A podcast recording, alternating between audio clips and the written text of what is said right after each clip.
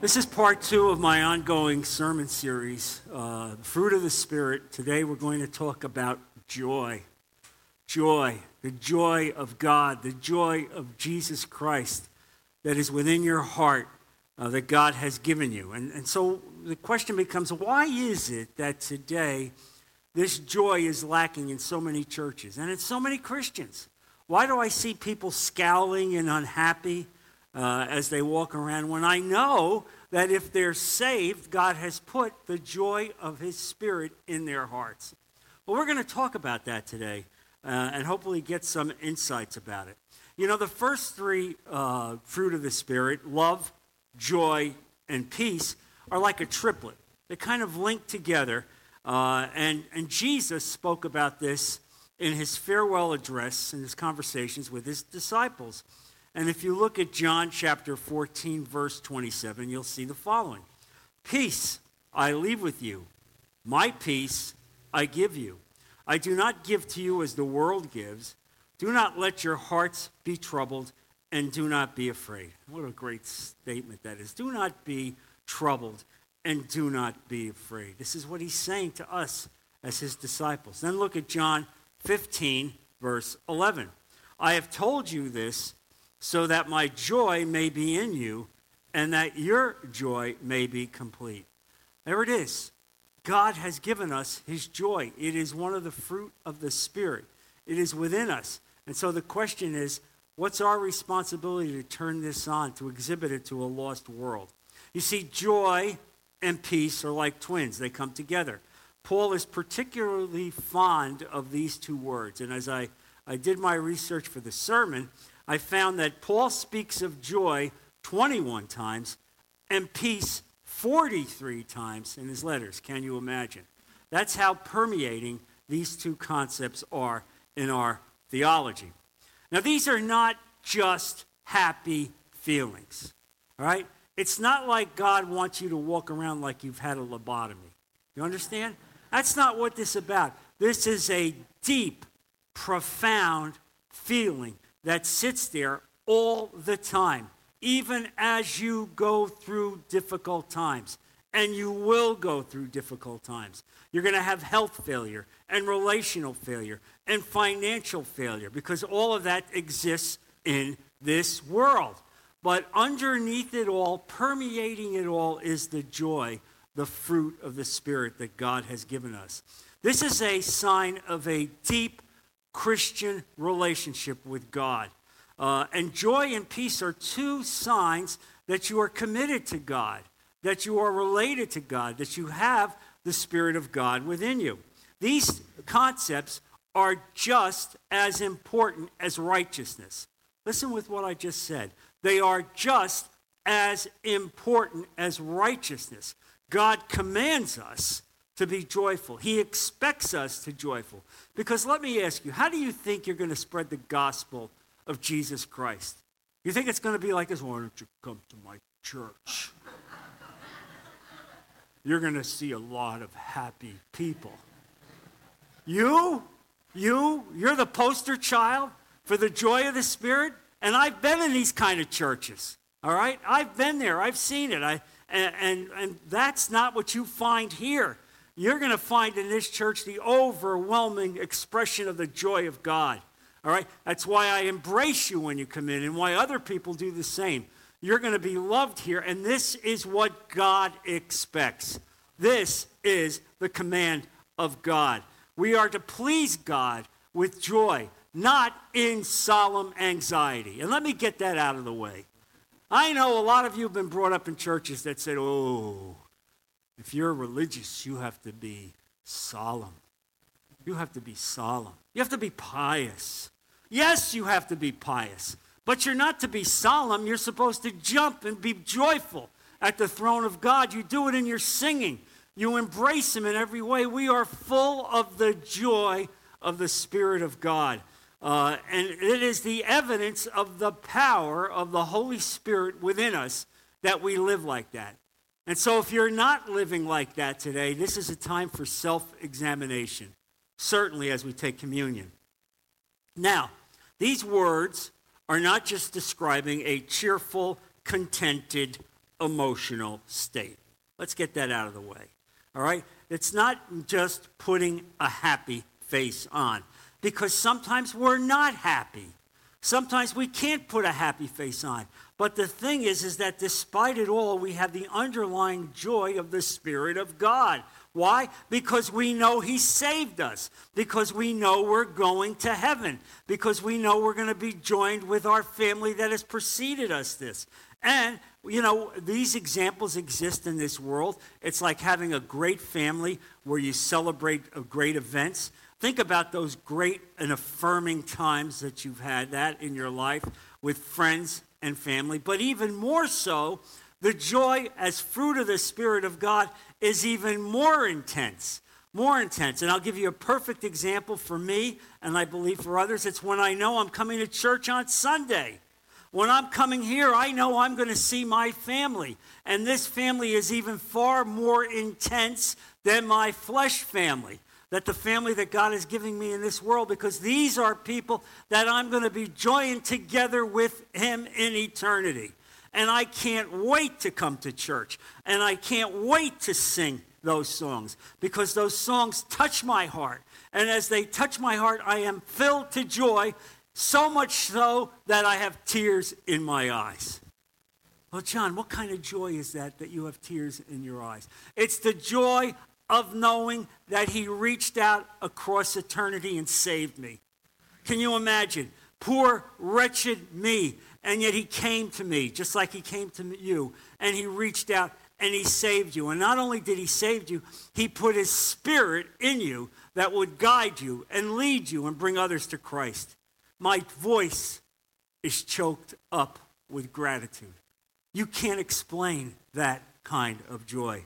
Now, joy is also having a future, you understand. I am filled up with joy as I look at God's creation all around me, what He did uh, in so many ways. This is His creation. I love it and I enjoy it. Uh, why did Paul tell the Gentile Christians at Rome to rejoice? Now, here they are under the boot of Rome. You can imagine uh, that they're suffering and they're persecuted, and yet he told them in this letter in Romans, rejoice rejoice.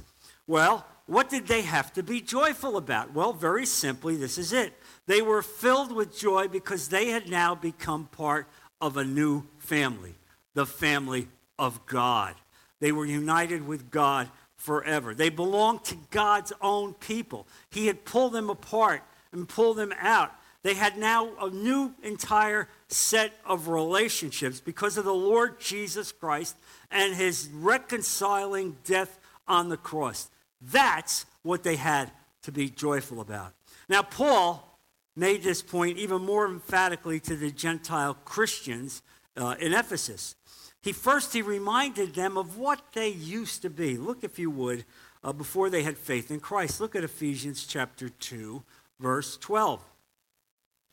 Remember that at that time you were separated from Christ excluded from citizenship in Israel and foreigners to the covenants of the promise, without hope and without God in the world. You were alienated in every way from God. Remember that. That's what you were. That's what you were as well. Uh, and so uh, they were not a part of the kingdom of God. They were not a part of the work of God and the redemption of God and the promises of God. They not, did not belong to the family of God. Uh, they did not have a very joyful place to be.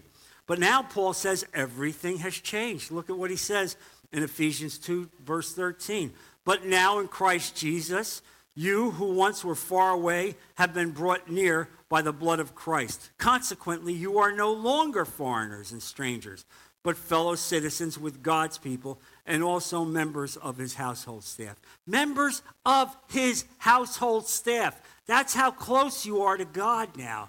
That's why you are to be joyful, to know that's what He's given you. Now, these, those who were outside were now brought in. Uh, those who were excluded from the family of God were now attached and included as family members. Uh, the Gentiles had not only become part of God's family, they were citizens of heaven, really. Uh, and there was certainly a critical reason uh, to be joyful. Christian believers, no matter what their personal circumstances are, no matter what they're suffering or going through, have a whole new family through the salvation experience with Jesus Christ. Now, this does not mean that everything is nice and rosy and you're walking on a bed of roses. That's not life in this world. This is a hard world. This is a world still controlled by Satan, and you need to be aware of that. Uh, it does not mix and mend all of the brokenness that we go through or fix all the problems that we suffer. But there is a joy in belonging to the family of God through Jesus Christ. In the midst of sorrow and dysfunctionality, it's there, it's underneath, it abides us, and it carries us from day to day. There is a joy that is deeper than just feeling happy because everything is going well. Well, guess what? There's going to be many days when everything is not going well. And don't think I don't know what you're going through. Don't think my heart hurts doesn't hurt for you because I know the health issues that you're, you're dealing with. We're an older congregation. We suffer like that, and my heart hurts for you even as I pray for you. But here's the thing God has still given you his joy. It's there. He wants you to know He's with you. He walks with you. You're going to be with Him, and one day you're going to be in heaven with Him as well. You have now joined the largest family in the history of, world, of the world, the family of Jesus Christ. Now, Jesus, you see, spoke about this in John in the story of the prodigal son. And Jesus used this as a perfect example of what the kingdom is like. And you know the story of the prodigal son.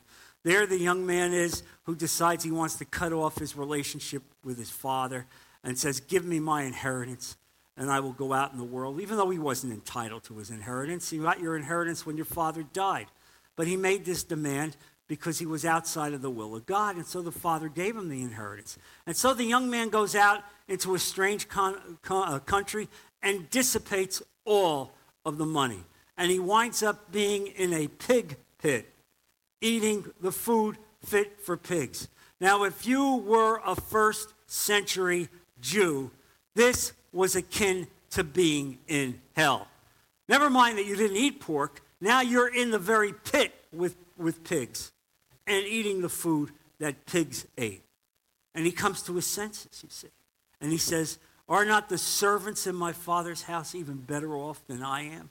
And so he comes back. He says, I'll go back to my father and beg him to forgive me. And as he walks back to his father, Jesus tells a story as the father saw him from afar off and starts running to him, even as he has robes. And he's running, even with those robes on. And he embraces him and loves him. Uh, and he puts a ring on his finger. And he said, Here, my son who is lost has now come home. And Jesus said, This is exactly what it's like with God and the angels. When they see that you've accepted Christ, when they see that you've come back into the kingdom of God, all of heaven rejoices. And that joy needs to be in your heart as well as you reflect on it. Jesus told two other stories in that same uh, issue of Scripture. He talked about the lost sheep and he talked about the lost coin. In both instances, uh, effectively, God reaching out for the one, for the one, for the one. Uh, and so you see this, this joy in heaven that takes place, that permeates throughout heaven when we come back to God. Now, the Old Testament has no embarrassment, really, about celebrating the good gifts of God. And this is important for us to remember. Uh, what God gives us is to be received with joy and thanksgiving. This list includes the gifts of the law, the commandments, the annual gift of harvest, uh, the Word of God itself through Scripture and through the prophets, the building of the temple, uh, the king, David, and those that followed him, and all of the ordinary gifts of life, uh, such as work and marriage and beauty and nature and bread and food and, yes, even wine. All given to us by the graciousness of God. Now, Christians become so inured to the blessings of God that we become dull and we become self centered and we don't thank God and realize what He's doing for us. Uh, because God expects you to take extraordinary pleasures in the ordinary gifts of God in your life. You have to do this. You have to make a, a toast and do this in your mind. uh, we cannot, uh, we must allow ourselves to be filled with the overflowing joy of God in our lives. Now, such spiritual joy must also be morally clean. And let me emphasize this God warned Israel not to be tempted uh, by the celebrations of the Canaanites who were debauched uh, in their joy of the Canaanite festivals. And this is important for us.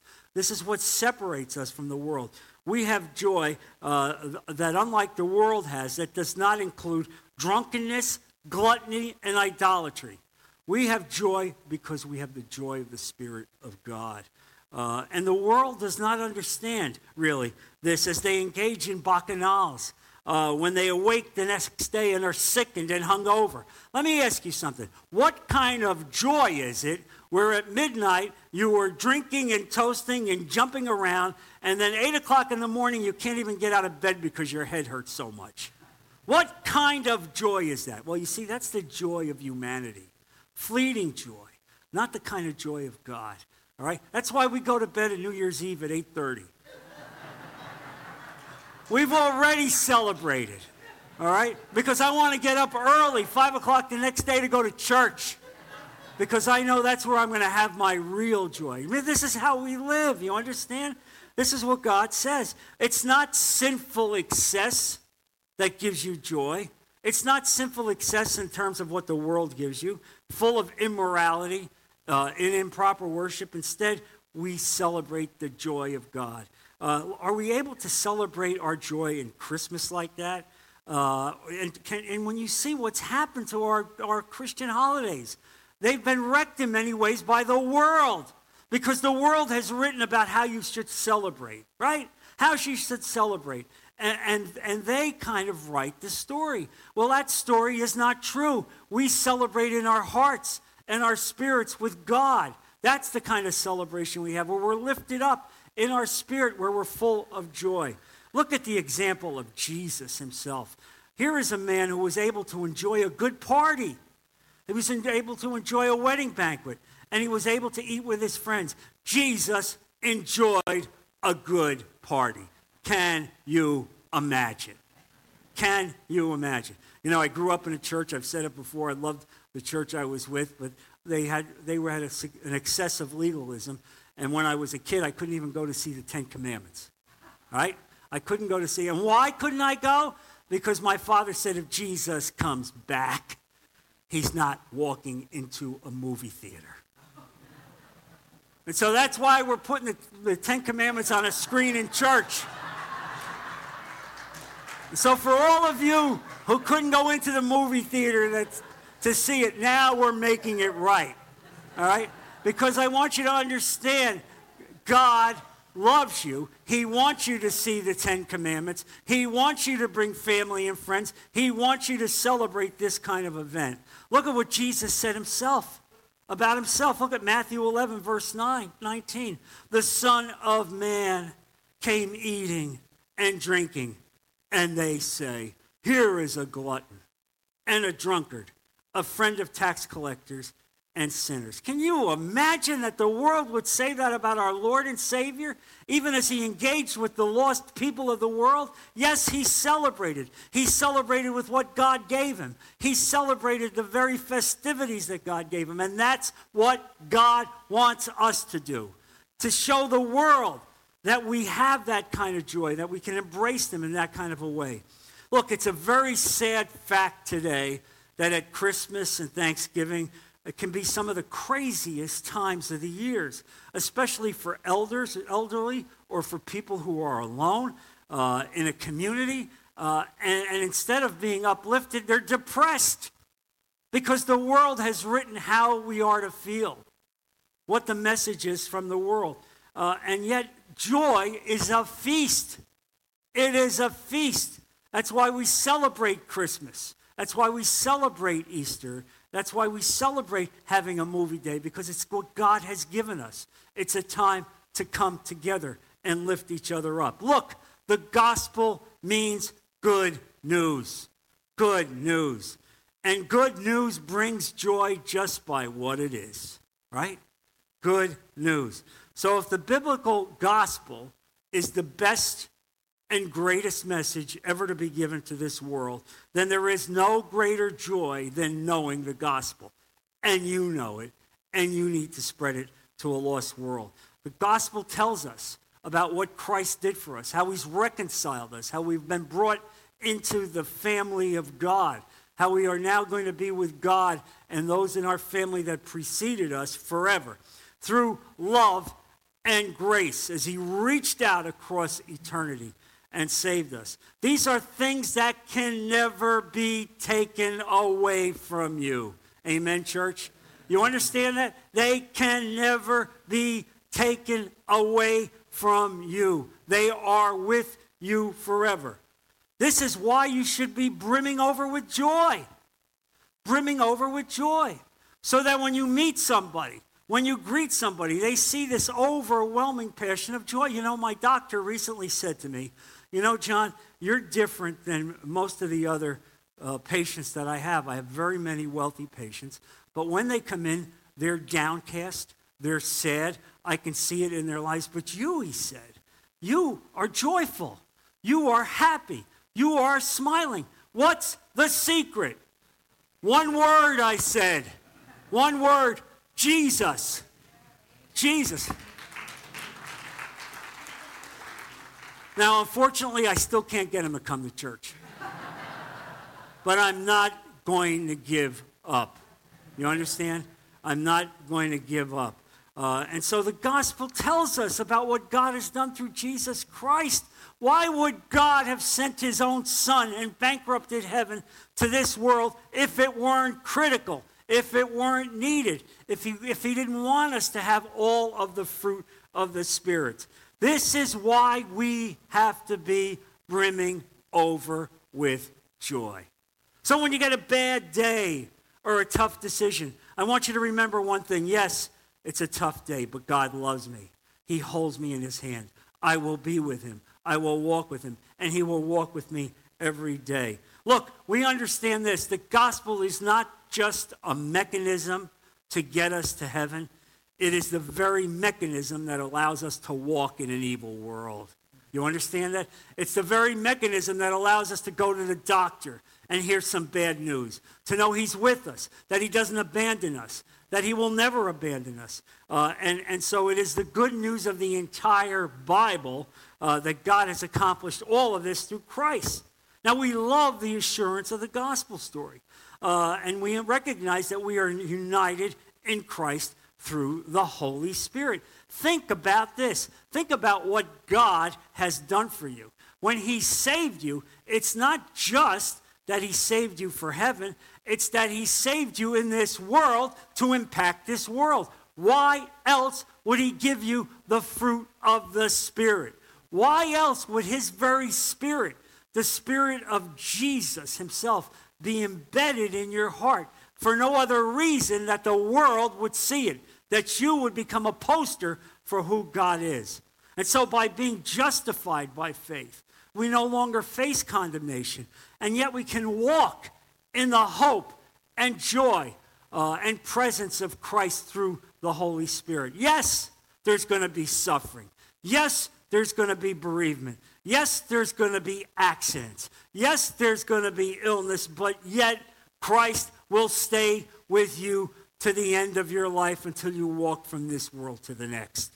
That's the fruit of the Spirit. He's given it to you. Now you have to continue to bur- bring it up and burnish it and walk with it. I want you to look at this passage that really touched my heart in Habakkuk 3, verse 17. It's on the board. And here he was facing invasion by a foreign power, and everything was collapsing in uh, Israel. But look at what the prophet says. Though the fig tree does not bud, and there are no grapes on the vines, Though the olive crop fails and the fields produce no food, though there are no sheep in the pen and no cattle in the stalls, yet I will rejoice in the Lord. I will be joyful in God my Savior. Can you imagine writing that kind of epitaph? Look at it. There was nothing to celebrate there in terms of what the world would celebrate. Food had failed, crops had failed, uh, the sheep were missing, uh, the cattle were missing. Uh, they were facing impending uh, invasion, and yet he says, I will rejoice in the Lord. You know, I had an upfront view of people that lived like this. I saw it with my parents and my grandparents. They had nothing of this world's goods. I told you that. My, my, my, uh, in my house, there was one bedroom. My sister had it. My parents slept in a dining room. I slept in the kitchen until I was 18. Yet I can tell you that my parents were filled with the joy of the fruit of the Spirit. Every day of their life, they were joyful. Uh, and, and we had joy as a family because we loved each other, because we were serving God and we recognized it. I saw the same thing in my grandparents. You have a responsibility to bring this legacy to your family. Let your family, let your children see that in your life at all. Look, here's the deal our joy does not depend on circumstances. Let me repeat that. Our joy does not depend on circumstances, yet it remains a constant within our heart because God put it there. Look, he told his disciples to rejoice even when they were persecuted. Take a look, if you would, at Matthew 5, verse 11. Blessed are you when people insult you, persecute you, and falsely say all kinds of evil against you because of me. Notice, because of me. Rejoice and be glad, because great is your reward in heaven. For in the same way they persecuted the prophets who were before you. See the results of this command then in Acts 5. There you see it. He told them to rejoice when they're persecuted. Well, what happened when they were persecuted after the Lord went home? Well, you see it in Acts 5, verse 40. Uh, as they were brought, brought before the Sanhedrin and were flogged. His speech persuaded them. They called the apostles in and had them flogged. Then they ordered them not to speak in the name of Jesus and let them go. go. The apostles left the Sanhedrin rejoicing because they had been counted worthy of suffering disgrace for the name. That's how we live. Worthiness, because God knows who we are. Worthiness, even as we suffer. Worthiness as we walk in this world, still having the incredible joy of the Spirit. Look, Christian joy is not just an emotion, it is an unbelievable, profound fruit of the Spirit that permeates in your life and is the faith, the expression of faith, and the promise of God in everything He has given us. Now, if joy, if joy is an essential part of our walk with God, essential part of the Spirit of God, why are we not joyful? Why are we not joyful? Why are so many Christians so miserable? Why is that? Uh, well, maybe it's because we have forgotten what God has given us. Maybe we have become so inured to the blessings around us that, that we've become numb and we don't consider it and we don't thank Him. Uh, and we don't remember the great gospel truth. Maybe we have forgotten what we were before we became part of the family of God. Maybe we forgot of what it meant to be lost and outside of God's will. Uh, we need to review this in every way. Uh, also, life is a serious business. It's a serious business. And God is commanding us, commanding us to be joyful. Uh, in reality, it is the duty of the Christian life in every way to walk with Him. Part of the problem, I believe, is self centeredness. See, here's what happens with us uh, we tend to become self centered. We look at our own problems. It becomes me, me, me, I, I, instead of him, him, him, him. All right? And when this happens, we are dragged down into this world. Look at what, what Paul said uh, to the Philippian church uh, in chapter 4, Philippians 4, verse 4. Rejoice in the Lord always. I will say it again rejoice. There it is. That's the command of God. Rejoice in God always. Rejoice in Him for what He's done. And when you rejoice, you automatically will be filled with his spirit that he's already given you. It'll be burnished in your heart. Now, what's the practical in a message like this? When you leave this church today, what are you going to think about? Well, the first thing I would say to you is practice gratitude. Practice gratitude. Thank God that He saved you. Thank God that He's called you. Thank God that He's brought you here to this church. Thank God that He's given you Christian brothers and sisters who love you. Be positive in your outlook of life uh, and share the gospel. Share the gospel. You see, when you share the gospel, uh, that enthusiasm of sharing the gospel permeates your own life. It spreads joy. Then make the best out of all situations. Yes, make the best. Try to be optimistic in your viewpoint of life. When you see the cup that's filled halfway, say it's half full. Don't say it's half empty. All right? Have that kind of positive outlook in every aspect of your life, knowing that God holds you and He's taking care of you. Uh, because it's so difficult to lead people to happiness when you're not happy. You know, there was a recent Harris poll that found that only one third of the people in the United States said they were happy. One third! Can you imagine? One third of the population alone said that they were happy. Well, here's the thing. Here's the thing. We have a responsibility to reach out to that other two thirds. Uh, and the problem is this our lives have been defined by the world. We want our lives to be defined by God.